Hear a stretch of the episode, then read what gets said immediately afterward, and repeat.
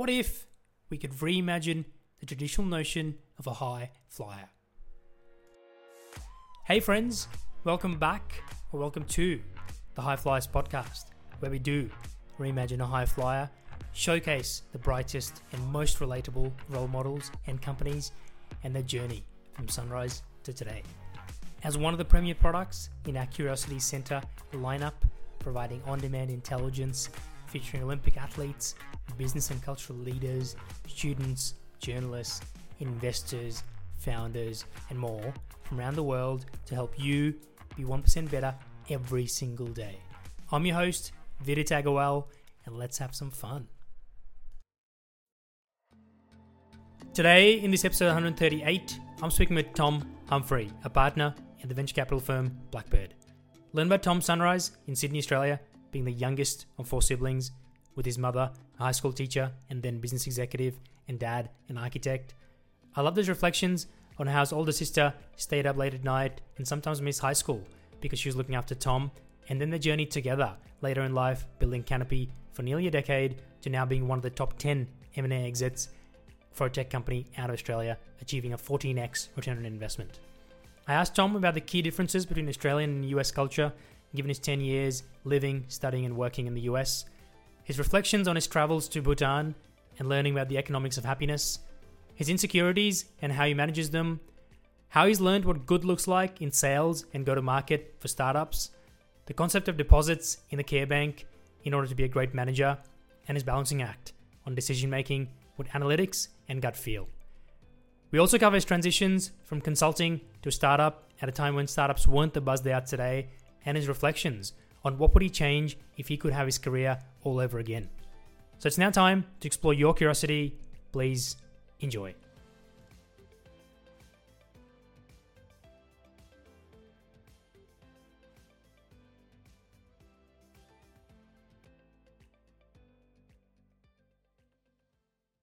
Before we get to today's episode, I want to share something just with you. Each week, I meet many entrepreneurs and investors, and a big challenge they all face is taking care of their reporting and accounting needs. I know it's a dry topic, so I've done the research for you, and I've come across Full Stack Advisory, which is now my number one recommendation for all things accounting and tax. And they're rated as Australia's top accounting firm for tech founders and investors. It's simple open your browser and type in fullstack.com.au and get in touch. I'll even give you 10 seconds now before this episode to open your browser and type in fullstack.com.au. Let me know how you go. And it's now time for today's conversation. Please enjoy. Tom Humphrey, welcome to the show. Thanks for having me. I'm excited to have you on. The level of feedback that I've got from your friends, colleagues, your wife is incredible. Everyone's a super fan, so I'm hoping we can take bring out some of your abilities and experiences in this episode. Why don't we start with some fun facts to set the scene? Where were you born and where do you live now? Uh, so I was born in Sydney. Um, I went to UNSW uh, and then uh, went overseas for 10 years from 2011 to 2021. Uh, I was in the US, uh, San Francisco, Boston, and Denver. Uh, and then I'm back in Sydney now, about 10 minutes from the house I grew up in, which my, my dad's still based in. So. Oh, nice. Yeah, cool. And we will talk about those experiences. And from a work perspective, what was your first job and what do you do now? So my first job was a little bit embarrassing uh, because I got fired after my first shift. It was at Blockbuster Video. I must have been, I think I was about 13 at the time, so quite young not even sure if that was legal, but uh, I did my first shift in the video store, just obviously kind of renting out uh, VHS and, and uh, videos. And um, I didn't actually realize, but they had a schedule on a whiteboard which would tell you when your next uh, kind of uh, uh, job was on, on on the schedule. And I didn't realize that there was a whiteboard, so I missed my next um, time to be there. And so at that point, I was fired. So actually, and we'll probably get to this a little bit later on, but uh, long story short, you know, Blockbuster Story was obviously kind of killed by video streaming and Netflix. And uh, a couple of maybe 10, 12 years later, um, I worked on a video streaming startup with my sister. So you could argue that maybe I had the last laugh there. exactly. Yeah, we will definitely chat about that. And Tom, as you know, the purpose of this show is to reimagine a high flyer. Is there a high flyer that you know who you feel hasn't got the recognition they deserve? Yes. Um, actually, just along that note, uh, my sister, who founded Kanopy, uh, which was the company I was just referencing, uh, you told me up front that I wasn't allowed to use my wife because she's been on the show. So uh, I use my sister, and actually, my sister's kind of got a pretty low profile, um, as does Kanopy. Um, but you know, just in the context of someone who built a company uh, as a woman going through a lot of struggles, uh, she built the company initially out of Perth, and then moved with her family over to San Francisco.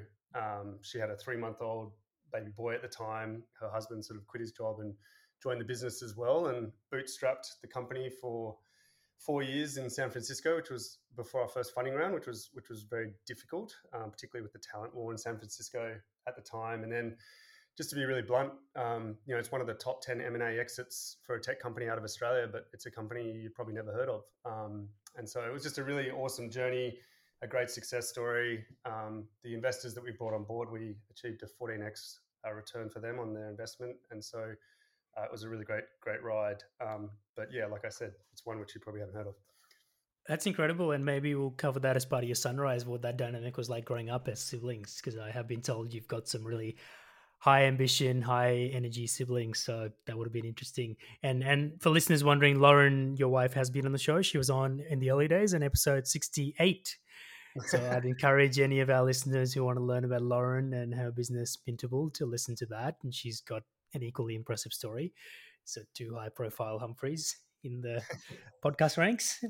You definitely put them in the right order though, because uh, it's way more interesting. Yeah, I said to her, I said, I, I, need to get better to get to Tom. So you're now episode, I think, 140. So I've got 60, 70 more episodes since then. So I've gotten better. I've got better questions to ask you that I asked Lauren. So we'll see. let's let's one back the clock, Tom, to your sunrise and talk about your childhood. You mentioned growing up in Sydney. What are your memories of the environment and the influence of family? Yeah, so I grew up um, in Sydney, as I mentioned. I was the youngest of four children, um, which basically meant I had five parents uh, growing up. Uh, and just to your kind of comment about working with my sister on Kanopy, she was actually the eldest child in the family, so about nine years older than I am.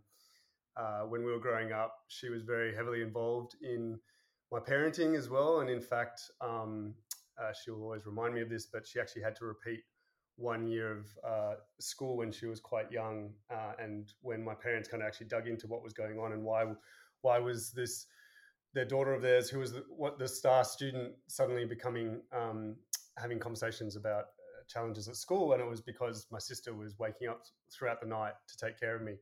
Oh wow! Um, so it was it was having troubles at school. Um, but yeah, I you know grew up with a lot of jokes about being the mistake um, in the family, just given the kind of age gaps. Um, but we had a really really tight family. Uh, we traveled a lot, we camped a lot. My siblings had a huge influence on me, and I always talk about how like I kind of feel like I'm a third of each of them in terms of my own personality um, and how I've developed.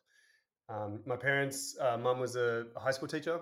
Uh, dad was built his own architectural practice. They were just both worked incredibly hard mum was a total go getter. Um, she went to uni when that was not normal for women to go to uni, and she was a brand manager at Unilever and Nestle, and that was the first woman in Australia at both of those companies. Um, and she did a lot of like entrepreneurial projects on the side as well. So, yeah, just had a really great upbringing and a really tight family. And how would I guess maybe high school teachers describe your personality? So when I was doing research for this, the words that came up was athletic, you kind of pick up things very quickly and you're good at it. Were you always like that as a kid? Were you into sports and were you the social person? Um, yeah, look, I was, I was, definitely always into sports. Um, a fun fact I, I ran with the Olympic torch in the 2000 uh, Olympics. So there was a four kilometer segment oh, wow. of, of, the torch run just as it was kind of heading into the stadium. And I was kind of running part of that. Um, so yeah, definitely was always sporty through school and through uni. Um, uh, I'd also say like uh, you know I was very inquisitive um, and adventurous. Um, I you know post university took a year off and just went traveling by myself for a year. um, around the world. I think I visited 60, 70 countries um, just on that that single trip. And yeah, I'd say, look, I was I was pretty studious as well um, at school. I, I, you know, I, you know, when I even when I was doing that trip of traveling, I was I was doing a lot of like writing on the side, um, and I wrote I wrote an academic paper for a, legal journal, just in internet cafes and different parts of um, Eastern Europe as I was kind of traveling through. Mm. Um, but yeah, I'd say you know that was kind of my personality, um, kind of growing up. Just yeah, sporty, studious, and love love chasing adventure. One thing that Lauren, your wife, mentioned is that you're very close with your friends from high school, even now, even though you live in different parts of the world and different jobs. So was that always the case? Like you were tight? Because that's quite hard. I find that as I'm getting older, and I've got friends in different parts of Australia and the world where I actually don't have any school friends anymore. These are uni friends and friends that I've met later in life. School friends have sort of distanced. But was that always the case even growing up? Like, because you come across as someone very ambitious with work, but clearly you make time for friends as well and, and hobbies. Yeah, it's really interesting. Yeah, like I, I think um, I was just really lucky. I had a really good group of mates at school, and I just think they're all amazing um, humans. They've all gone to do very different things from you know one's you know at the ER doctor at the hospital up at Port Douglas and another's an architect he lives sort of a couple of blocks away so like everyone's doing different things but we're just super connected and share the same values I think it's also like an interesting reflection just having spent 10 years in the US like I think there's a very different dynamic in terms of the way the societies operate in Australia you go to school and then oftentimes for the most part 8, 90 to 95% of you know the kids from your school are in the same town, still living with mum and dad, going to either mm. University of Sydney, UNSW, UTS, whatever it is. There's very few who actually like leave town. Whereas in the US, it's completely opposite. You know, it's this kind of like flock of everyone heading off in every direction to UMich, to Harvard, to whoever, whichever university. And so I feel like it was interesting to reflect on the US. You know, the strongest kind of bonds and relationships I felt like were formed at that university level when you're in a dormitory or you know alpha beta gamma kind of sorority or whatever that might be um, just through living on top of each other for four years whereas in australia i think um, you know there are the stronger bonds from school that can carry through so i've definitely felt that you know with my school friends as well yeah i mean the joke always is australia you go to a party and it's like which school did you go to right like you get judged the social hierarchies based on which school you went to and which suburb you live in what your parents do is i think the us is a bit more flatter in that sense. The US, you know what? The US has that too. It's just which uni did you go to? Like, I think mm. we have which school did you go to? The US is which uni you went to. And I'd say the one thing which I've noticed is that that changes with tech. Like, I just think, like, you know, you and I, we operate in, in the tech circle and you don't ask those questions. No one gives a shit what school you or uni you went to. It's just like, what are you building? And like, mm. what's the traction? Like, what's your roadmap? What's your vision? Like, and I think that the beautiful thing about tech is that it's one of the industries, unlike a lot of others, where we don't really care about CVs and, and schools and universities. It's, it's really mm. just about like, you know, the product and, and what you're building. Yeah, I think the point there also about respect. I feel respect's earned through performance and execution rather than a CV in the tech space. Like I know Niki from Blackbird is a big fan of that, where he always says, I don't want to speak to you if you've gone to a great school. That doesn't make you important. Your work makes you important and how you present it. So it's a great great way of looking at life. And yeah, like he always talks about the, the hungry, not proven. And mm. you know, mm. if you think about some of the most successful, you know, company stories, whether it's like the Atlassian guys and Mike and Scott, you know, just coming out of university and founding Atlassian, or you think about Facebook and Zuckerberg dropping out of university for that. Um, he did go to Harvard, but yeah. Yeah, I know. He, he, only lasted a year, and then I think you know even Zoox. I think that's one of the best examples I can think of. Like Tim Kentley Klay down in uh, who was down in Melbourne at the time, and just being a designer, like a you know a graphic designer, and just going, you know what, I'm going to build an autonomous vehicle company. I think it's just you know, and then that company sells to Amazon for 1.3 billion dollars. I, I, I, think you know the idea here is that you can be anyone and do anything, um, mm. which is really cool, and that didn't used to be the case. Mm. And that and that probably connects to your story. Like when you were 18, you've got some understanding of the world. You mentioned your dad's an architect and mum had business experiences. What was what was success at that age? Like what did you want to do with your life? Yeah, I'd say look, the fir- like around that age of 18, the first kind of pivotal thing actually probably was maybe uh, 16 when I was still in school. So I wanted to do geography and German at school, and there was a clash on the calendar, so I couldn't. I had to drop one of them. I ended up dropping geography, sticking with German, and I didn't know what else to do. And so I was like, legal studies was the only option. They had this legal studies course in high school. So I took that up and I was just like, wow, this is cool. And so that was like the first pivotal moment for me, I think, was taking legal studies. I was like, I want to do law. So I go to university and I do law. Um, when I was at university, uh, I started doing like on the side a lot of work in law firms. So I was two to three days a week working in as a paralegal, Clayton Utz, and then um, Allens Arthur Robinson at the time. Um, and I think I just kind of like realized it probably wasn't what I thought it was um, in reality. And um, so I started to kind of open up my ambit a little bit as to other opportunities. And I think like the next kind of major point of influence on me was my brother. My brother at the time was working in consulting at PwC Consulting, and he sort of like opened up my eyes to like, hey, like there's this other kind of job out there. And so I was like, oh, that looks really, really cool. So I just kind of went after that, ended up joining uh, Booz and Company as a management consultant um, and was there for about three and a half, four years. Um, it was really cool. And I actually, it's interesting. I reflect on this quite a bit, but I actually think like the legal training is incredibly valuable for business and just starting a business or being an operator. And the reason I say that is because I think the analytical framework you get from law, which is really about you study all these cases and law principles and you kind of like build this legal principles and then you get to like okay here's this factual situation of you know Vidit just kind of killed someone he's got a knife in his hand like let's apply the principles of law to kind of understand what the outcome should be in this situation. Business is very similar it's just like you, you build like a repository of business principles and learnings and then you kind of face this problem of like okay i've got this product this market and it's really about just applying business principles to the to the situation to try to come out with the best outcome and solve solve that. When when you look back on those experiences, like you would, I think you did five years in in Booz, Allens, and Clayton all up. Would you do it differently now? Like, would you go straight into a startup and become an operator, or would you? Do you think? Because this is a question that comes up. I get this a lot from students, and I'm sure you do as well. Where today there's so many options where people can go directly like like you said before you don't need a cv you could just go apply for a job at one of your portfolio companies and work your way through that and get equity and move up the ranks. Do you still think law and consulting and these traditional industries are valuable today?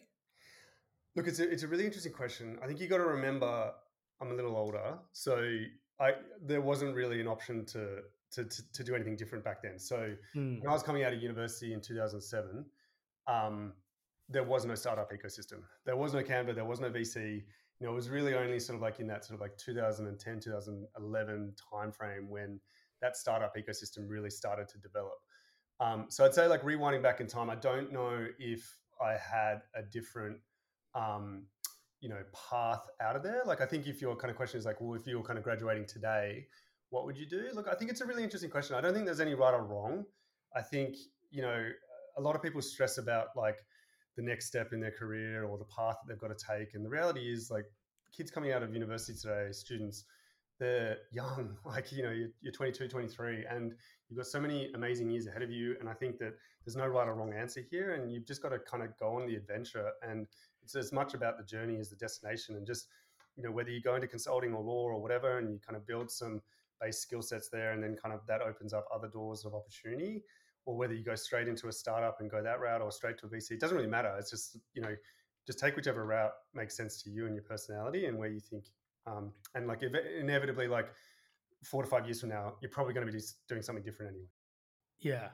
Uh, it's interesting because last night Max from Blackbird and I we judged the StartMate student fellowship pitches, and there was about sixty students, and they were pitching all kinds of ideas. And I and I said to my girlfriend afterwards, like the confidence they brought and the ability to face rejection, where we had to pick three winners out of 20 pitches, was incredible. Where when I look back to when I was 20, I don't think I would have had that ability to pitch at 7 p.m. on a Wednesday night over Zoom to random investors and get told, no, your idea is not great, come back with a better idea and, and pitch, do a better pitch. So, yeah, I think to your point, that that confidence is is a different is a different boost today, and I think it creates a competition that we didn't probably didn't have when we were coming through high school and uni? Yeah, I think um, yeah, I mean Gen Z is such a different generation.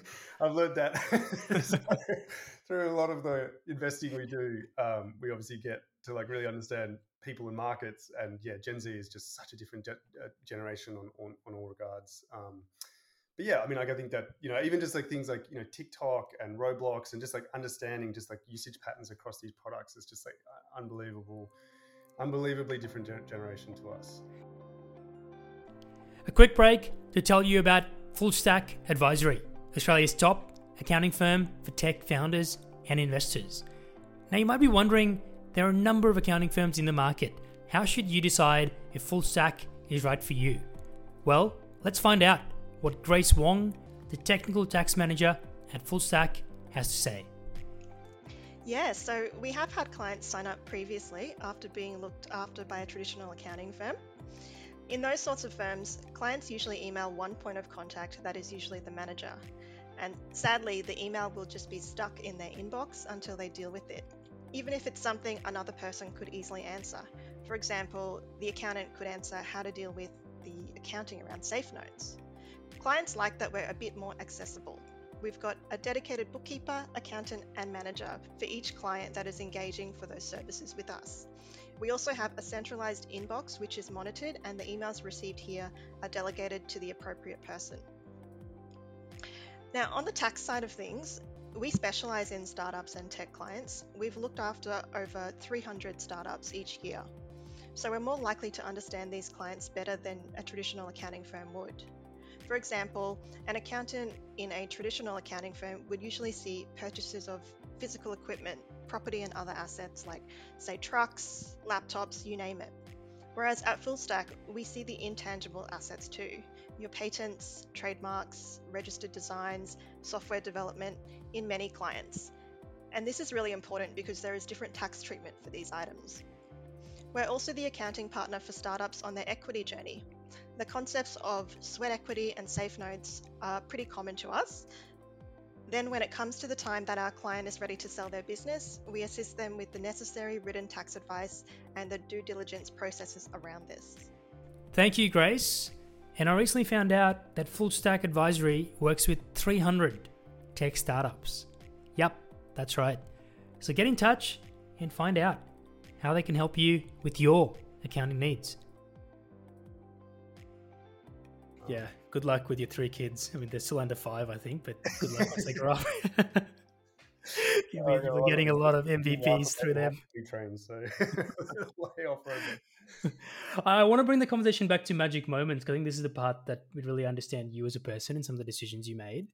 And you you talked about your early experiences. I know you you said earlier you traveled a lot, and you you mentioned it to me, and Lauren did as well about your trip to Bhutan, where you explored the concept of happiness. When when was that? Maybe timestamp that. When was that in your career? Was that post law or was that before law? Yeah, that was that was later. So that was 2013, uh, around June. So you'd you'd probably had what five seven years experience by then in the yeah. professional world. Something like that. Yeah. So maybe tell us what what led you to. I think before before you answer the question, where were you at from a mindset perspective? Maybe give us a sense of where you were in life.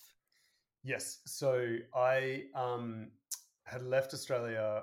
So I was okay. Just rewind a little bit. So I spent um, four years in management consulting. If there's one thing I learned in management consulting, I did this project actually where I went to a mine site, um, Fortescue mine, mine site, just out in the Pilbara, and I was out there for a year, literally just in the desert, living in a shipping container. Um, and I just absolutely thrived on the experience. And that was just like it was like this intense, like operational experience. And I think like my experience up until then in consulting had been you know, kind of like more in the boardroom level, kind of strategizing. And this was more like really operational level. Um, I was working with a mine manager just on how to increase productivity out of the mine. So I kind of came out of that going, wow, operations, I want to get into operations. So spun out of consulting. I joined this startup, OurDeal, which was like a really crazy journey. It was like a Groupon for Australia. Um, at the time when Groupon was going bananas, Google offered $6 billion to buy the company uh, in, instead chose to IPO and publicly list, and I think it's now trading at about 200 million. So that was a really bad decision not to not to sell to Google. Um, so I joined this startup at the time, which was unusual. There wasn't a lot of startups. You know, I remember like I'd, I'd go around to my friends like, "Oh, what are you doing?" I'm like, "OurDeal." I was like, "There's this startup," and they're like, "What's a startup?" um, and that was like literally the question, like, "What's a startup?" And you, I just don't get that question today. Um, and you, you know, we were in the garage in Bondi Junction the really short story there was like this incredible journey where we we went from like seven people to 85 people in about 10 months um, built a really substantial run rate and sold the company to News Corp and Channel 10 and that all happened in like one year. It was just this really incredible journey and as you know the typical startup journey is that sort of seven to 10 years and so it was uh, kind of had to unlearn that if you will like that a startup journey was one year. Mm. um, and then so kind of went to the US and so I was over in the US I actually did a little bit of postgrad study and so just to context the the Bhutan thing, I was in the US. I was doing a postgrad study. I connected with this guy who became a very close friend of mine, Ben Safran. And Ben Safran had worked at the World Bank um, for about three or four years. And one of the things he'd been doing at the World Bank was just trying to build an understanding of the economics of happiness, is kind of like the topic. And so, what I mean by that is like, if you think about every country today, Australia, United States, UK, or England, um, every country sort of manages itself to GDP. And so the whole idea is like every company, sorry, every company, every country is orient, orientated purely towards growing the GDP output of the country. Um, and it's actually like if you break it down, GDP is not really a great metric or that we should be shooting for because at the end of the day, it's just like what are we all striving for in life? We want to be happier. And so GDP is an interesting metric, but it's kind of got these misalignments. So, for example, um, if we go to war, GDP goes up because suddenly we start producing all these ammunitions and tanks. Um, cancer and you know, puts more health uh, responsibility on the health system. GDP goes up because suddenly healthcare um, as a part as a percentage of GDP goes up. So it's kind of like these perverse examples where GDP goes up and when it's not actually associated to happiness. Um, so anyway, so I was chatting with Ben about this this whole idea. Um, there was this random. Uh, this is kind of like where the story gets a bit embarrassing, but there was there was a, a beer called Dos Equis, um, which is kind of like a Corona over in the US, and they announced a competition where they're like, for twenty five thousand dollars US, um, enter a three minute video of what you would do to be the most interesting man in the world, uh, which was part of like their campaign. And um, so Ben and I were like, oh, like you know, let's let's let's go on a quest for happiness. So submitted a video, we won this competition. They gave us twenty five thousand dollars, and suddenly we're on this kind of like escapade of like, okay, we've got to go on a quest for happiness. So we spent about two months in Bhutan traveling through the mountains. We met with the prime minister of Bhutan. We met um, with all these different people in Bhutan, and we're kind of like trying to answer this question of what's the meaning of happiness. The reason why we're going through Bhutan, just to be clear, is that to this concept of like countries um, are managing themselves towards GDP. Bhutan is actually famous because they have this concept of gross national happiness, which is mm. instead of gross domestic product, it's gross national happiness and they actually kind of have a, a methodology which is incredibly complex around how they kind of gauge the happiness of all of the people in their population. It's about 750,000 people um, to kind of come up with this metric. And then they kind of effectively manage the country towards that metric and try to move the levers which will move that metric forward. Um, so, yeah, really fascinating um, kind of experience in Bhutan. And yeah, happy to talk a lot about happiness. It's, it's, a, it's a topic close to my heart.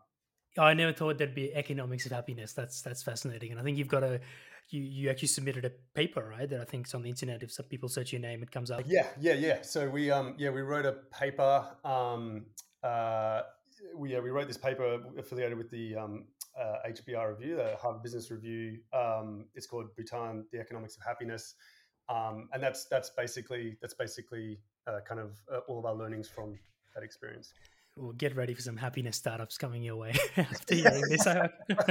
this happiness as a service. Has, that'd be that'd be cool. Um, it's actually interesting. You touched on a number of things that I sort of skipped over, so I do want to maybe go down some of those threads. The first thread you talked about is the role at OurDeal, and if I understand correctly, that was your first operational role because you'd done law and consulting, and like you said, it was a fast track startup where you joined and you grew it to 85 people, from what I understand, and, and sold it within 12 months. What was the hardest part of that transition in 2010 to go from having a career where you almost had certainty over what was coming next to going to throwing yourself in the deep end in many ways, but also a chief operating officer as a leadership role. So you might have had direct reports or you might have had investors that you need to give updates to. What was that transition like? Yeah, hundred percent. The hardest thing was the people. mm. You when you're in consulting, everybody else kind of looks and talks like you. Like other consultants, so they're all kind of like each other. You speak a language of Excel and PowerPoint, um, and you your day to day is very much in Excel and PowerPoint, um, and that's kind of it. When you kind of jumping out of that. Going to OurDeal, suddenly you got to put away the Excel, put away the PowerPoint, and you got to start working in people. It's like we got to build a team. We've got to have team meetings, um, and you've got to manage people. And you've got to manage people who are, are, very different. You know, you've got people who speak the language of marketing, people who speak the language of sales, and customer support people, and the people who don't speak the same language necessarily as you. And so you've got to learn to speak a lot of different languages. Um, so that was probably the hardest thing. I'd say, you know, it took me definitely a couple of months of iterative kind of learning and personal development to kind of get there. Um, but yeah, by the end of it, it was, um, I mean, it was just an amazing experience. Um, and I just remember day to day, just jumping out of bed, running into the office, and just being so pumped about like, okay, we're going to have our marketing meeting now. Um, you know, we were kind of like spending upwards of two million dollars a month on different marketing channels. So these were like really fascinating kind of questions. And I had like my analytics team, and we would be jumping into like, you know, running an- analytics on like what the best deals were. And there was this like really interesting analysis to do about what deal to run on what day, at what time, to what profile of users, and then like what mix of deals. Like you maybe a travel deal with you know other deals, and then a lot of competitive analysis. Um, and then yeah, obviously with the sales team, you know, we had a sales team of about 45, 50 people. Um, and so just, you know, really, you know, thinking through like how to kind of build a sales team of that size, thinking through the incentive structures and also just like how do you align the sales team to the goals as an organization? If we start deciding we want to go after these types of deals, like how do you kind of feed that into the incentive structure to mobilize 50 people to kind of orientate towards that um, sort of outcome? Uh, so yeah, it was just a really, really awesome experience. But I'd say like, yeah, the, the, the key learning there that, you know, for me was just around like the importance of people and just being able to kind of mobilize a team and, and speak multiple languages. I, I want to come back to people because that was something your colleague Nick Crocker mentioned that you've learned a lot about managing people. And I think in VC, the role of a manager is a very interesting role. So maybe we'll touch on that in a bit. And then I want to ask where where were you at like back to like kind of decision making so august 2011 based on your linkedin is when you left OurDeal based on that exit yeah what what what, what did you want to do because as you mentioned earlier when you started your career startups weren't quite a thing was now you've tasted startups, you've got this legal background, you've got consulting, so you've got a fairly rounded skill set from what I can see. So you would, you would have had many options, and you. So where where did you start? Yeah, like what was that decision making process to consider your next opportunity? Yeah, look, I think um I was yeah, so I was really quick into that experience, and the actual acquisition process to News Corp and Channel 10 was amazing. It was just really interesting to go through that process. It was like a four month process of working with their team and really understanding how our business would integrate with into into their organizations. It was about that when I left was about three months after the um, actual acquisition process. So I want to say it was like June to August. Um, and I did have this kind of question of like maybe I just stay on and um, you know with the business and you know then it's sort of like part of this bigger organization. News Corp in in the two was definitely like the dominant force, and so working really closely with the News Corp team. Um, and then I was actually having a discussion with them about transitioning through within News Corp's in, uh, structure to the US because they had a lot of assets and digital assets over in the US as well.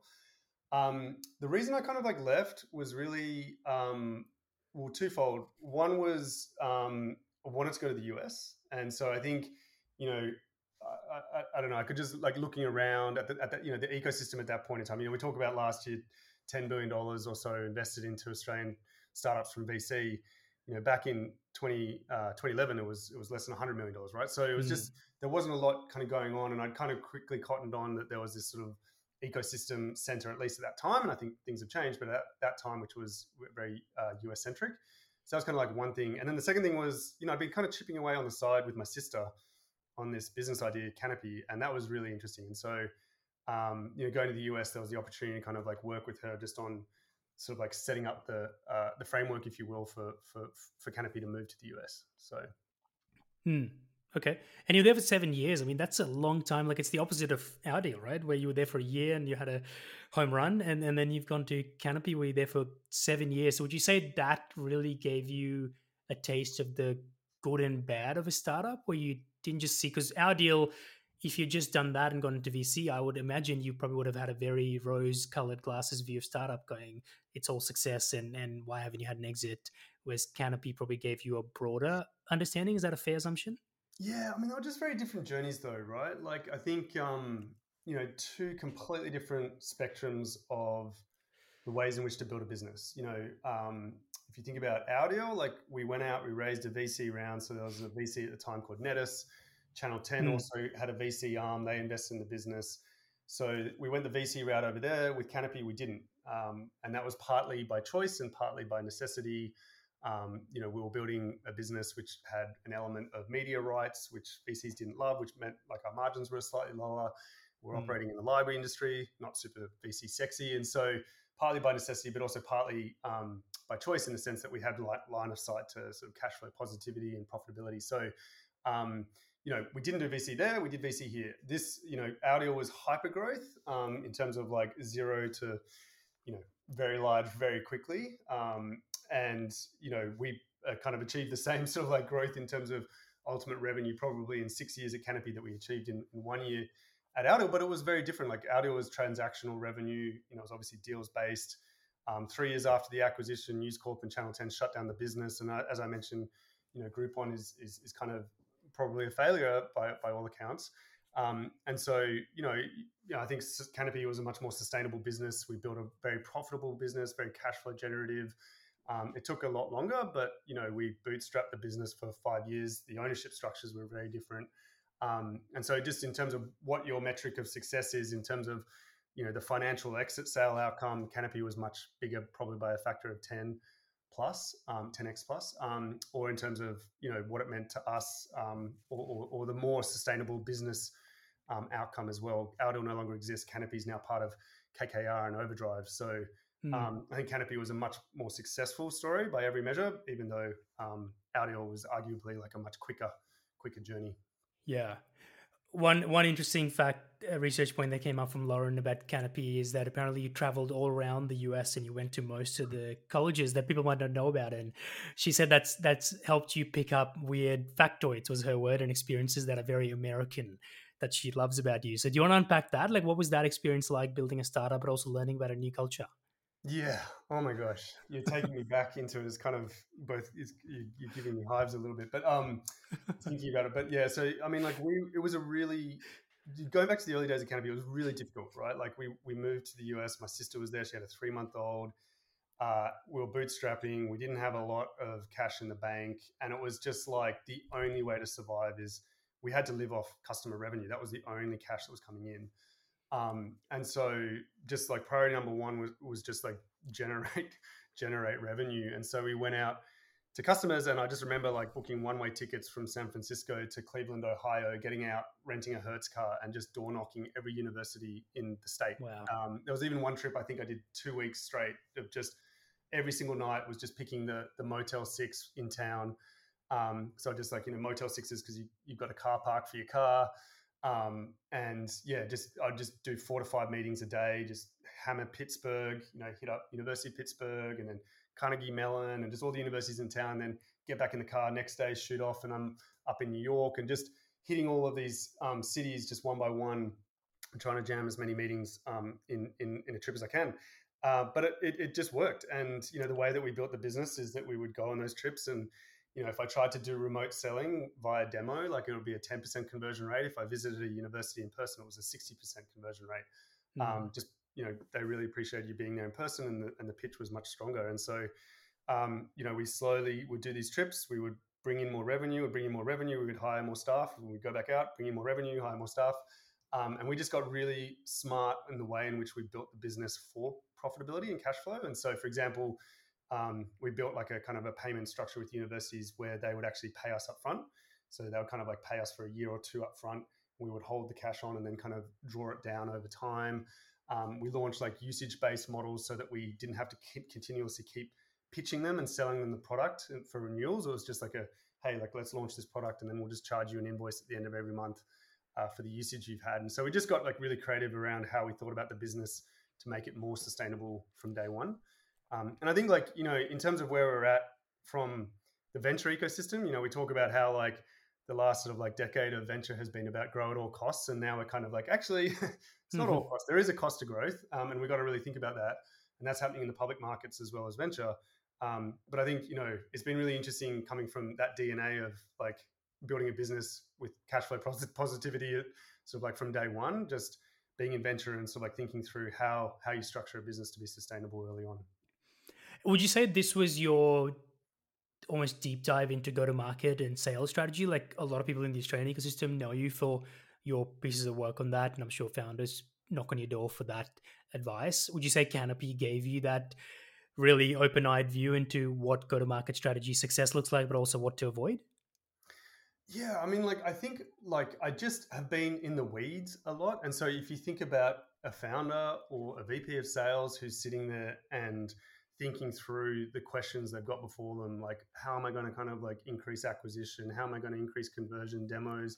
How am i going to kind of hire an sdr team? How am i going to think through incentive structures for my aes you know these are questions that i've spent a lot of time thinking about as well. And so i think like um, just with the experience i've had both at OurDeal and Kanopy um, and you know th- building these teams of, of 30 to 40 people on sales, um, and then being in the kind of like com- sales conversations myself for um, many years as well. I, I, I, think I can talk, uh, have have these conversations which go quite detailed, um, but also have that empathy to understand some of the challenges um, they're going through. That said, like one of the things I'd say about go to market is that it's just so different. Like every company, there's, mm. you know, if you rewind 10 to 20 years, it was just like build a product, you take it to market. And there wasn't a lot of in- innovation on go to market they talk about abcs right? Always be closing. It was just like the innovation was really in product.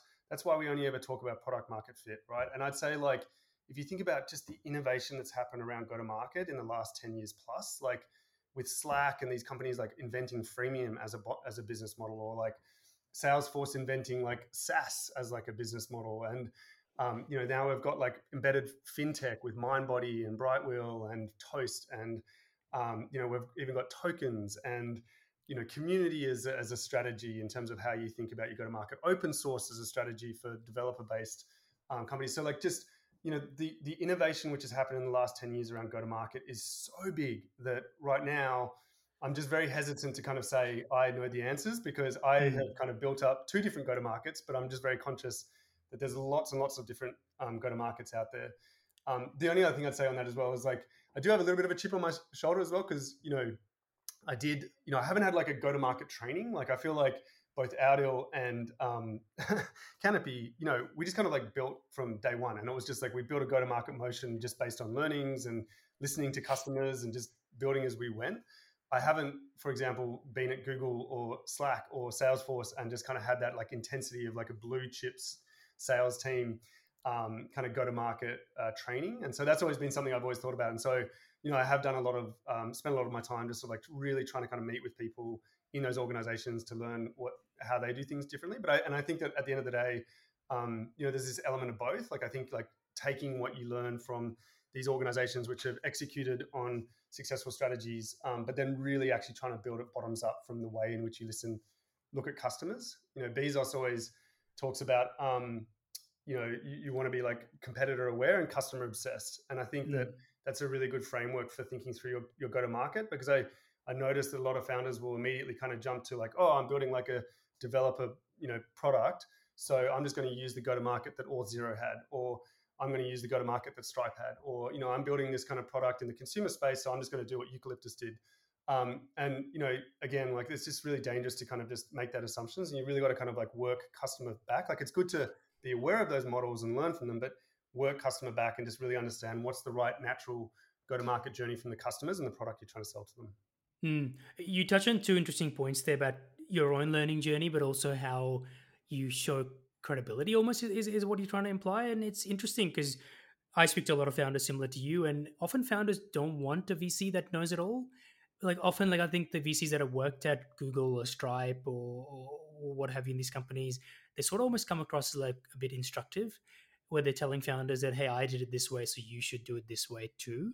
Whereas i feel like because you've got that own experience where you've sort of diy'd it it probably becomes more relatable to founders i would i would hope. So it's interesting you say that that's an insecurity. I would actually say I would hope that founders think it's a strength because you can actually learn with them rather than saying, "Hey, I did this for ten years. I've built this company, so I know all the answers." Yeah, I think I think that's I think that's right, and and and it probably also matters a little bit in terms of the stage of the business. I think you know my journeys of like zero to forty mil run rate, sort of with you know the experiences I've had. Um, you know, I you know I think I've I've kind of like got a lot of experience just around how you kind of like on the job like grit like learn mm. and just you know developed and adapt to kind of get to that stage and then maybe at that later stage as you start kind of like maturing your go to market motions and building much more sort of like stable you know architectures around you know sales pods and sdr interactions with aes and um, you know that might be like a much more mature kind of uh, training from like a google or salesforce that sort of starts to come into play there have you have you done like i guess back to your own learning journey like you said you moved on from Kanopy in 2018 and you've been in vc since then. What is your learning journey like today? Like do you follow certain newsletters or podcasts or you just learn from founders when they're going through it? Like how do you keep up to date with these changes in business models?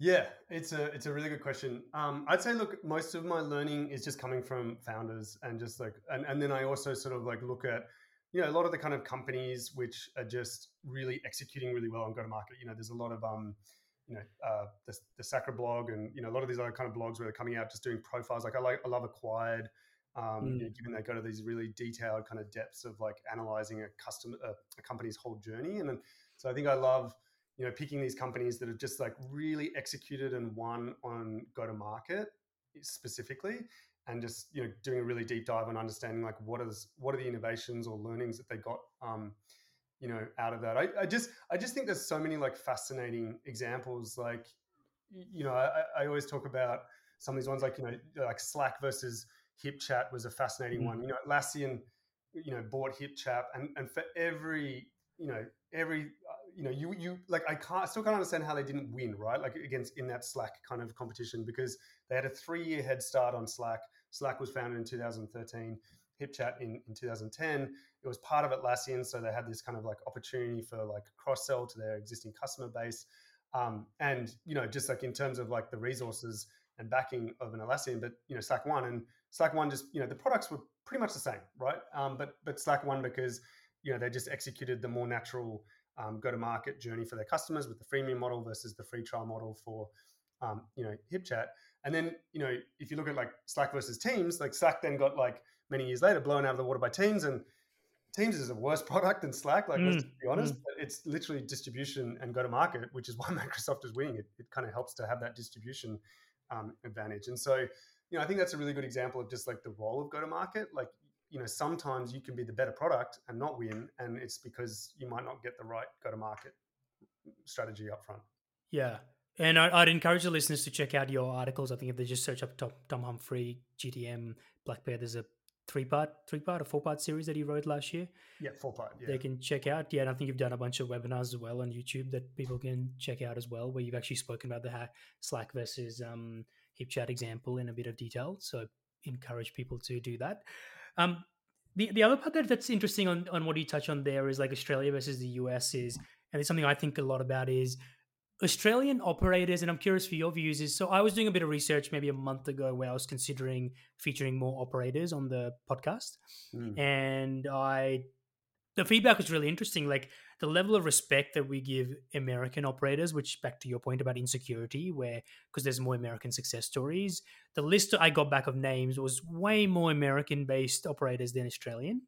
Like, what do you think like will take for Australia? Like, I know we've got Canva and Atlassian. You mentioned Eucalyptus, and you you you work with a lot of founders like Forage and, and others who've had success, but do you think it's a cultural thing in Australia where we just don't give ourselves enough credit and we still rely on like even the sources you mentioned acquired in some of these newsletters, they're all American sources. Like we're yet to see like Australian first sources where VCs, founders, operators mention Australian sources. And it's something that irks me a lot mm. having lived in Australia. I'm like, how can we get on the world stage where someone asks you a question in five years and you go, yeah, listen to this Australian podcast or listen to this Australian operator who's built it do you think that's a mm. do you think that's a reflection of our ecosystem? Like we still don't have the success stories where they command the respect to go they've they know what they're doing? That's a really good question. Um, look, I think I think look, I think we've come a long way in ten years. Like I still, you know, reflect on leaving Australia in 2011. There was nothing here. There was no Canva, no Atlassian. There was no VC. It was like sub 100 million dollars invested in Australian startups every year. Um, there was just like nothing here. And if I just reflect on everything that happened in the decade until I returned back in 2011. Like, it's just you know Canva, Atlassian, Xero in, in New Zealand, Afterpay, like you know just these incredible success stories, incredible kind of ecosystem, ten billion dollars invested into startups, um, you know just like a flourishing VC system. There's so much kind of going on here. You know, there's a, like almost a million people in the tech community in Australia um, today. There's more software developers in Australia than hairdressers um, mm. and baristas. And so, you know, like it's a really exciting decade that we've just come out for. And like, if you ask me the question, well, what's the next decade going to be? I think it, I, I think that trend line is not going to stop. So I think we're heading in the right direction. I think it's just going to get better. And if I think about, you know, just the talent in the ecosystem, I'd say, look, we're really strong in some areas. I think that, like, you know, when I think about engineers, I think like Australia's got a really strong engineering community, but we're maybe weaker in sort of like AI ML talent. Like, I, you know, I think, mm. if, you know, I don't see a ton of AI infrastructure companies popping up in Australia right now vis-a-vis like in the US. Like we've got no LLMs here. We've got no, you know, very limited kind of like core ML ops kind of infrastructure kind of popping up. Um, and you know, a lot of your companies will tell you like the difficulty of kind of finding ML talent. Um, or if I think about like product managers as well, like I think, you know, especially as you get like more senior, like senior product managers, like you know, st- starts to get pretty thin. Um, so I think there's areas where we might be uh, sort of thin on, but like other areas where we're strong on. And I just think it's just going to take a little bit more time. Um, I think the things that are working in our favor is one is just um, you know the local ecosystem of, of companies. You know we We've got these Canvas, that Atlassians, these safety cultures and cultures amp, and those companies are just getting more sophisticated and they're kind of like got cross country teams as well, so that you've got local teams that are working with, um, you know, in, you know, teams in the US as well. Like Atlassian's got huge teams over in the US and they work with the Australian teams, and so there is that cross pollination of, of um, talent. Um, and then I think also like you know there is this sort of diaspora happening as well, where you have these Australians who go overseas and come back, and mm. I think that that's that's an awesome phenomenon that's just going to keep um, increasing. Um, mm. So I'm really like positive about where we're heading, and I think that'll that'll improve. But I, I do like you touch on this word of cultural. I, I think there is like a cultural thing in Australia, and I I think about this a lot, and I I don't know how to kind of really word it properly, but I'll do my best. But it's just like there is a really interesting cultural thing in it in, in Australia versus the US. Mm. And I see it reflected in founders and just like you know this element of ambition and confidence that they have um, i think they tend to be a little bit more sort of like conservative and kind of hold back and it's often like just pushing them to kind of like think about going bigger harder earlier i see it also just in the media like you know just in the media and particularly mm-hmm. in australia like i feel like there's you know a lot of relishing and kind of time spent on like the failures like mm. i'm thinking obviously like Milkrun failure like it just like was just hammer hammer hammer of like articles like thinking about it um, and then like every time that there's a valuation uplift for a company, it's just like, you know, these articles coming out questioning like whether that should be valid at every point in, uh, you know, a startup's journey. It's just like, it's almost like our media here is orientated towards skepticism. Whereas mm. when I'm in the US and I think about TechCrunch, it's just like orientated towards optimism, uh, at least mm. it's for the tech ecosystem. And I think that that is just a reflection of maybe like the cultural sort of ecosystem there where it's just like you know america was just built on this idea of like entrepreneurialism and individualism and like let's celebrate difference and people giving it a go. Um, and we don't necessarily have that same cultural element here. And i think that that is something that you know is slowly starting to chip away at but i think that it's just something i've noticed here that is probably worth reflecting on. Completely agree. And i think the root cause there is what i alluded to earlier is there's no original sources of media that focus only on startups and tech and vc like there are a few players, I won't name them, but they copy what the AFR mm. or the Australian does and they release it two days later with their spin on it. So I think mm. that's a challenge where, and I don't think that's the role of podcasters and newsletters because we are not trying to be large scale media media players. We're trying to be pers- personalized like this one on one. So I think that's something an opportunity which which hopefully money goes towards. And to your point earlier, like media based startups are hard to build because the business model is just so difficult to scale that. Mm. So uh, I, don't know how TechCrunch and Axios and these guys are funded. I think they're privately funded, um, where they're not expecting venture returns. So maybe there's something in that um, that time will tell. Um, the next next transition you made in your career was um, capital allocation and, and, VC and, and private equity to an extent. Before I get to that, I want to ask something that came up a lot in my research is that a lot of people are curious is you've had these experiences that is a combination of prestige prestige with law and consulting and then early stage startups. When you look back on that decade or 15 year period are there any experiences that you wish you could delete or you want to disassociate disassociate yourself from? Or are there any that you're very grateful for? Or do you think the whole package has made you who you are?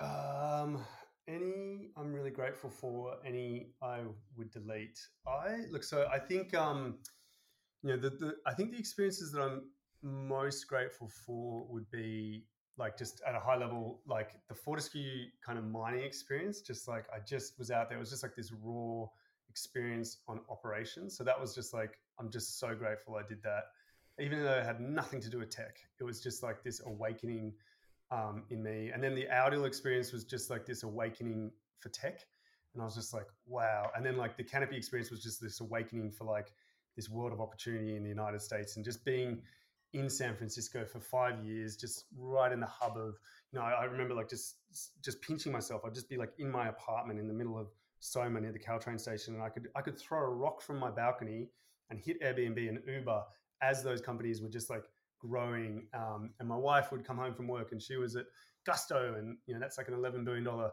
payroll company, and it was just like really exciting uh, experience to be part of that. So that's what I'm probably most grateful for. Um, in terms of what I'm regretful, I don't think I've got I don't think I've got any like major regrets. Um, you know, there's probably maybe some experiences that I could have probably tightened up. There was a couple of projects in consulting that I have nightmares over. You could have um, worked at Facebook, as you said, Facebook and Slack in the early days. So that's probably a hindsight. Yeah, and you know, like I could probably take some experiences and wisdom that I have now back and do things better. Um, That's I, most I, of us, right? That's most of us. That's yeah. I don't think there's anyone dark moments, right? Like you know, yeah. it's really easy to kind of look back and glo- you know paint a glossy picture of like the Kanopy journey, but at the time it was brutal. Like it was brutal. Like we had so many problems and like we were scraping by and you know checking the cash, you know, bank accounts every like week just to kind of make sure we could run payroll. Um, I remember like at one point my wife got really frustrated with me because um, I was doing so many sales pitches that I would start giving them in my sleep. And so she would wake me up and saying, You're doing it again. And like, I'm just sitting there in my sleep, just like literally sleep talking a sales for a customer. And it's just like, you know, you just so in it like 24 7 and it just consumes your life. And so, you know, I don't regret that, but you know, it's just it, it I just reflect on it. It's not like an easy journey, and you got to obviously just embrace that. So, I'm glad you share that. I think people will be happy to hear that because people seem to think you're perfect, the perception from what I was told is that you're athletic, you're good looking, you're smart, you've got the wife, the kids, the house, the job. So I'm glad you've got a few things you're not good at. Easy to run a podcast, so I can't prove you wrong listeners. But um, no, like honestly, you know, and you know, we talked a little bit about happiness before. I reflect a lot on that, and one of the things I've learned about happiness just through all that research and I guess just like personal life experiences is just it's very relative. Like this concept of happiness and you know you your perception of you and your self-worth and um, how you are going in life is uh, and whether you know this is a personal comment or like something about a, being a founder and doing a startup it's very dependent on how you benchmark yourself in the context of what's going on and the example i give you is like when we were doing Kanopy like it was very easy to get sort of like almost depressed and just you know, you know, in the day to day, and you're in the trenches, and you're like, oh, what are we doing? Like, are we ever going to exit this company, or what do we, you know, what's the end game here? And, you know, dealing with these problems, it's constantly putting out fires. And then, you know, I remember I subscribed to TechCrunch. You mentioned TechCrunch, and you just get this email in your inbox every day and talking about like, you know, media and optimism. Like I'd get this, you know, inbox and it would be like, you know, these guys just raised all this money and these guys just sold to Google. And it was just like, there's a lot of optimism comes in. And that, you know, as a point of relativity makes you start to go, uh, you know, well, we're here, we're here, we're not doing so well. We're not raising from, we're not selling to Google. Mm. Um, and then I remember like talking to my sister about it. My sister was like, "It's just it's just perception. You got to change your point of reference." And I remember she found me this newsletter, and I can't. I've actually been trying to find it again. I can't remember where it is, but it was like something about like tech failures. And I'd mm. get this mm. weekly newsletter of just like things which went wrong, and it was just like, oh wow, you know, this founder sued for fraud, and Fab.com raised a hundred million dollars and just went under, and it's just like, ah, you know, we're not doing so bad compared to those guys, and so you know, and it's the same in your personal yeah. life. You know, when you kind of like look at social media and everyone's smiling in Hawaii, like you start to kind yeah. of maybe your life not going so well. And so, you know, I think there's that element of just, you know, you know, we all have these feelings, and you just got to kind of make sure you reflect on what your points of relativity are. Yeah, I think my takeaway there is we're all the same as humans. We've got the same fears and insecurities and sleep talking. I sleep talk as well, so I'm glad you do it too. So, so you might be investing bigger sums of money than and than someone else, but as a human, we're still the same. So I completely agree and appreciate you sharing that. I, I want to get to present day and touch on a few topics that are sort of outside the career decision making. Is one we I mentioned earlier is managing people. This is one I think about a lot because I've had a lot of experiences. I've had some really bad managers, some good managers, and I'm a big fan of coaching. I spend a lot of time with students now, and at Ecotone, I've got an associate that works with me. And and Nick mentioned that he Nick Crocker mentioned that he's learned a lot from you about managing he said you talk about deposits in the trust bank as a metaphor. So can you can you talk about that and can you talk about yeah how have you like what is your view on managing people or getting the best out of talent? Yeah, I mean, I've got a, a, bit of a secret, which is probably not a secret for any of your podcast listeners, but I've got the benefit of my wife, who's a management expert to the point mm. where she's built a startup orientated around manager training. Um, and so, you know, I have the the benefit of, of kind of picking up all her wisdom and kind of stealing her ideas. But um, just that kind of deposit, uh, it's called the care bank, and this is 100% me stealing my wife's idea. But the idea of the care bank is it's almost like when you think about management and you know the relationship between a manager and a managee, uh, it's a good kind of analogy of just like you know a bank account. And you know, there's two things you want to reflect on. One is you want to make sure when you're managing someone to give really honest and transparent, constructive feedback. That's like number one. Um, and number two, you want to make sure that you're also kind of contextualizing that feedback in a way that it's not just hammering them down. Um, and so this idea of like the care bank is a good idea in that the sense that you almost want to like if you're going to cash out of the bank account by take money out with some constructive feedback, you've got to make sure you built up that bank account with deposits so that you've got something to cash out. And so this idea is like, you know, make sure that you're investing in the relationship in the way of giving positive feedback where it's due and fair, and just making sure you're you're doing that. So you build up that bank account so that when you give you know constructive feedback um, to someone, you've got a context or a relationship where you can do that without kind of like trying to cash out of a bank account that just doesn't have any um, balance in it. Um, the the other kind of thing which can happen um, is this concept of the shit sandwich, which is just like, you know, oftentimes when you're giving feedback to someone, if you haven't kind of built up the bank account, you might feel guilty about just giving negative feedback. And so, um, you know, the idea that you might cotton wool it amongst a whole bunch of positive feedback, you know, uh, Vidit, you're doing a great job on this and this and this, but hey, you know, and it's just like mm. the shit sandwich is like the worst thing you want. You want to like give feedback up front. Hey, Vidit, you got to work on this. This is something you didn't do wrong. And so it's building that relationship of trust and care over time so that you can really cash out effectively when you need to. I'd be curious if you go tactical, just one level deeper on that. Let's assume I joined your team today and I'm an associate reporting into you. How do you build trust with me? And I think the pretext here is, in my experience of our ecosystem, we're smart, driven people, but a lot of the reasons for that is because we're deeply insecure. Like I am deeply insecure. I've got a lot of chip on my shoulder. I was an average kid growing up. So if someone say something to me, I think back to that child that the teacher said to me, "You're dumb with it," and and that insecurity comes out, and I've learned how to put that animal back in the cage. How do you deal with that, particularly like with associates and things? They're very ambitious, very smart, but like we know, ventures are long feedback cycle journey. You don't know for years if you're good. Like even I'm sure you have certain days where you're like, oh, I don't know if I'm good at this or not. Like when do you actually know? So is there is there a mechanism you've learned around building trust with a junior team member in the first three six months? Uh, yeah. Look, I mean, I think I don't think I'm perfect. Uh, I don't think I'm a perfect manager by any means. I've, I know that I can do so much better, and like every day I reflect on that and try to figure out ways in which I can improve. But I'd say, look, yeah, and I'd also say managing someone in venture is very different than mm. managing someone, you know, who's a customer support or account executive um, or head of marketing. It's just a really different you know relationship and role um, and yeah look I'd, I'd say look you know some of the things i've learned is just like frequency of feedback is really important um, i think especially in the context of our team where like oftentimes it's not like a point to point relationship between the manager and the managee so like in most yeah. companies you're the vp of sales you manage the directors of sales and it's like they you know you're interacting with each other every single day. Um, you know, with you know associates in the venture team, like often they're working on projects with completely different set of people than you, and so if you're mm. not actually kind of like building in the feedback loops properly, you don't really know if things are kind of going well or off track or need help. So I think like one major lesson is just like frequency of feedback and just making sure you're capturing that feedback really quickly. Um, I'd say, look, you know, the other kind of big lesson I've got is just like it's as much about managing up as managing down, right? Mm. And you know, I think, you know, we often talk about in these management relationships just expectations on the managee. And it's just like, hey, like, here's what I expect of you to do this, this, this, and this to get kind of nail the role. But I think it's equally important to kind of make sure you're talking up. It's like, hey, well, here's what I expect from you. You know, hey, if I'm going to work for you, I want to make sure that things are scoped in properly. I want to make sure you're giving me feedback direct and when I need it. And, you know, just it's about like making sure you kind of um, doing both of those uh, two things. Mm, absolutely. The the other part that came up, which again Lauren was kind enough to share, is one of the things that you're thinking a lot about is the balance between being an analytical person, given your experience, and leaning into your gut and into intuition.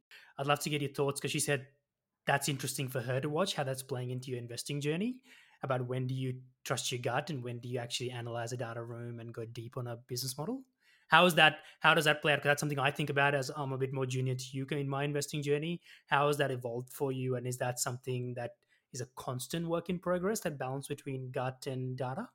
Yeah.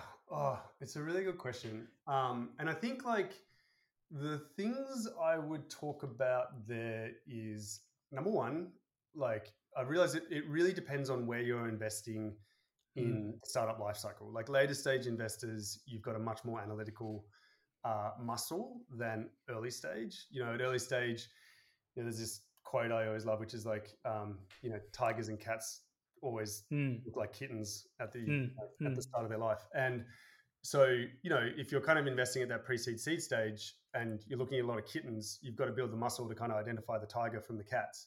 Um, and you know, you, there's an element of analytical to that in the sense of you want to really understand, you know, different markets, and you know, especially we've talked about this, but like go-to-market strategies and have a really strong perspective on that. But also, you got to reflect on the fact that the earlier you go, um, just the uncertainty around the journey forward is just creeping in, and so you've just got to like really unlock and unleash a lot of that um, sort of like comfort around knowing exactly all the answers um, and I think a lot of it, you know, the importance you weight on the founder and them as a person is is is much greater too. Because I think, you know, the number of times we've invested in companies at the seed stage, and by the time they kind of like get to the A or B, they just look completely different to mm-hmm. what they did at the seed stage. To the point where you would never have been able to recognize it at the seed stage.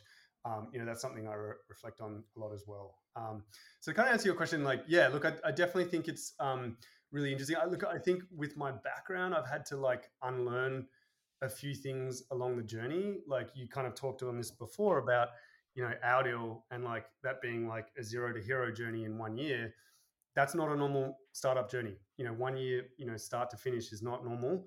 And I had to unlearn that. Um, you know, the other kind of thing I had to unlearn from Kanopy a little bit is just I had this intense level of conservatism around mm. cash from Kanopy. We didn't raise, we bootstrapped um, and so coming into VC, you know, off the get go back in 2018, I remember just, you know, looking at these startups and they'd come forward and they say, Hey, I want to raise $5 million. I'm going to burn a whole bunch of cash to kind of get to here. And I'm like, whoa, whoa, whoa, you know, like why 5 million? Why don't you kind of do it? Well, well, what's your burn yeah. ratio going on here, buddy? Like, you know, um, and you know, like the reality is like, you know, a lot of these markets, you know, it, it is kind of like a race for growth. Um, and a lot of these companies, which are like, you know, hundred billion dollars like Atlassian, like you know, they're still unprofitable, you know, in many ways. I mean, like unit economics are great, but you know, cash you know, in terms of like their total profitability. And so, you know, you do have to invest to kind of grow, and you know, sometimes that's the right decision. And you know, I think that that's something I've just had to really like unpack as well, kind of coming into VC.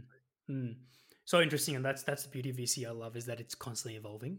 And like you said earlier with AI and things, it's again evolving, but the business models are different. And the like James Alcorn in the last episode spoke about their high burn businesses often, and they need a lot of capital, a lot of compute, and they're different to a, a Netflix style business model, perhaps. So super interesting. Last one I want to touch on before we go to rapid fire sprint to close us out is you put me in touch with some of your founders and Tom at Forage is nice enough to help me out. And and one question that came up from him and, and a lot of your colleagues as well is what keeps you in VC? Because they all said you're a natural operator.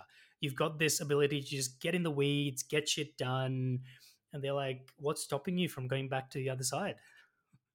Oh, that's a great question. Um, yeah, look, it's, you know, I, yeah, I think there's the grass is always greener, and there's you know there's there are two very different roles. I think my logic of coming out of operations back in 2018 and jumping into VC with the fund in the US called Access um, you know, I kind of came out of this going, okay, OurDeal was really fun.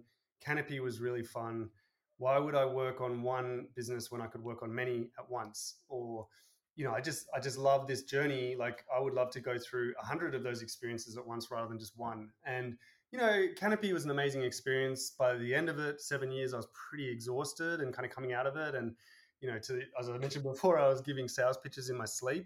Mm-hmm. And you know, there's this element of like repetitiveness. Like, I really understand this business model. I really understand this customer and the, the pain point, and you know, just like a thirst for something new.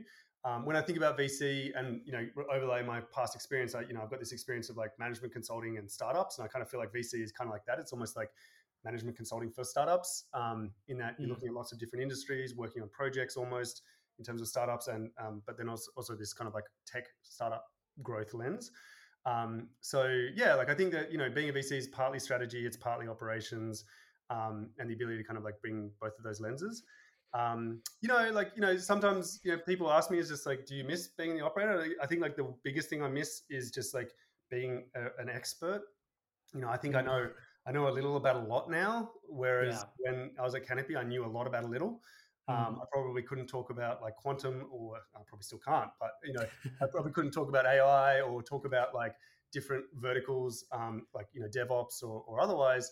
But I hell of a lot like knew a lot about the industry vertical we were going for, edtech, and mm. you know, I could get up on a stage unprepared at a conference and just talk your ear off for an hour about the future of education, and so mm. and video streaming, and um, you know, I miss that like just being like a real expert at something. So mm, yeah, mm, yeah, yeah. Cool. We've got a few minutes left, so I'd love to close the quick rapid fire final sprint. Is there one investment you've made that you consider the best in your life? Uh, venture investment. no, in life, in life, outside of work. I mean, that's my wife. Like, have you done a have you done a course or you've gone on a holiday? I mean, it could be. I mean, yeah, that's investment, investing in your partner. Yeah, it's a great investment. Yeah, like I haven't mm. calculated the ROI or run a DCF on Lauren, but I'm sure if I did, it would be pretty high. Well, I guess the three kids, the three kids will be ROI, right? That'll oh, be the yeah. test over time. You know I invested in one person, I ended up with four. So math, like four x multiple, like that's pretty right there. Is there one thing you'd like to learn in the next six months? Um, a lot of my learning kind of is connected to my kids. So I want Hatch to learn the alphabet and Taz to learn to potty. But um, a lot of my personal learning right now is around, yeah, look, I'm really trying to understand like the future of AI. Um, and, you know, I think we all kind of like are reflecting on what's going on right now and the thesis, but I'm really trying to unpack like where we're going to be in five to 10 years. I think AI is such an interesting space. You know, I feel like being in VC for as long as I have, you know, I've noticed how things like typically move in years and sometimes move in months. And this is the first time I've seen something move in weeks, where it's just like every single week there's a groundbreaking fundamental development in the in the technical stack that you've got to wrap your head around. And I've never seen hmm. anything mm. move that quickly before. Um, so yeah, that's something where I'm really kind of focused right now. Mm. Is there one person, a quote that inspires you today? Oh, you, well, I've talked about tigers and kittens. Um, oh, yeah. I mean, I like. Um, there was a quote from uh, Peter Drucker, I think it was, which I always like. And it was like, you know, he said like the desk is a really dangerous place to view the world mm. from. Mm. Um, and I like that one just in general. And I think like just you know that perspective of being a VC, you know, and having the operating background, I do really like sort of like getting out of the desk and getting into the weeds of the business. Um, and even like when diligencing a company, uh, you know, I think like my most memorable experience of diligencing a company, I was talking to this company in Denver and they were um, selling like a deskless workforce communication platform, like kind of like Slack for deskless workers. And I immediately just got out of my desk, walked and visited four Walmarts in the area and would just walked in and said, Hey, can I talk to your manager? And just sort of like walked them through the product and got the perspective on that. And you know, like I just I just love that kind of angle of thinking through um, the role and just trying to get off out of the desk and into the real world. And last one, what's one thing that you have to do each week outside of work to get the best out of yourself mentally and physically? Uh, spend time with the kids. Um, I yeah, hear surfing. surfing. I hear you're a pretty yeah, decent surfer. I like surfing. I probably don't go as much as I would try to pretend I do, but um, yeah, look, I, I, do go surfing. That's my my true love. Um, but yeah, look, I think realistically, each week, I just I'm really focused on just trying to uh, put down the tech when I'm spending time with the kids. Like try to like put down phones and just really engage with kids. Um, you know, with our life, Lauren doing a startup and me doing this, and us having three kids under the age of five um, it's you know we've got this divide and conquer strategy where she does Mondays, I mm. she does Wednesdays, and so when I'm on, I just want to make sure I'm really really on for the kids, um, and it's the same with Lauren, and that's kind of how we survive. Yeah, that's great. lean startup, lean family methodology. Right. I mean, it's it's it's actually incredible, like because three boys under five, right? Yep.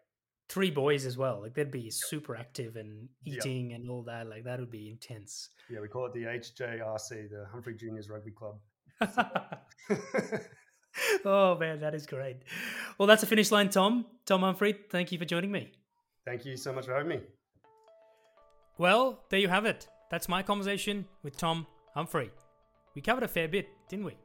And I loved Tom's candid and relatable answers to every question, especially how his older sister nurtured and influenced him growing up, and then their journey together, building Kanopy for almost a decade to a successful exit.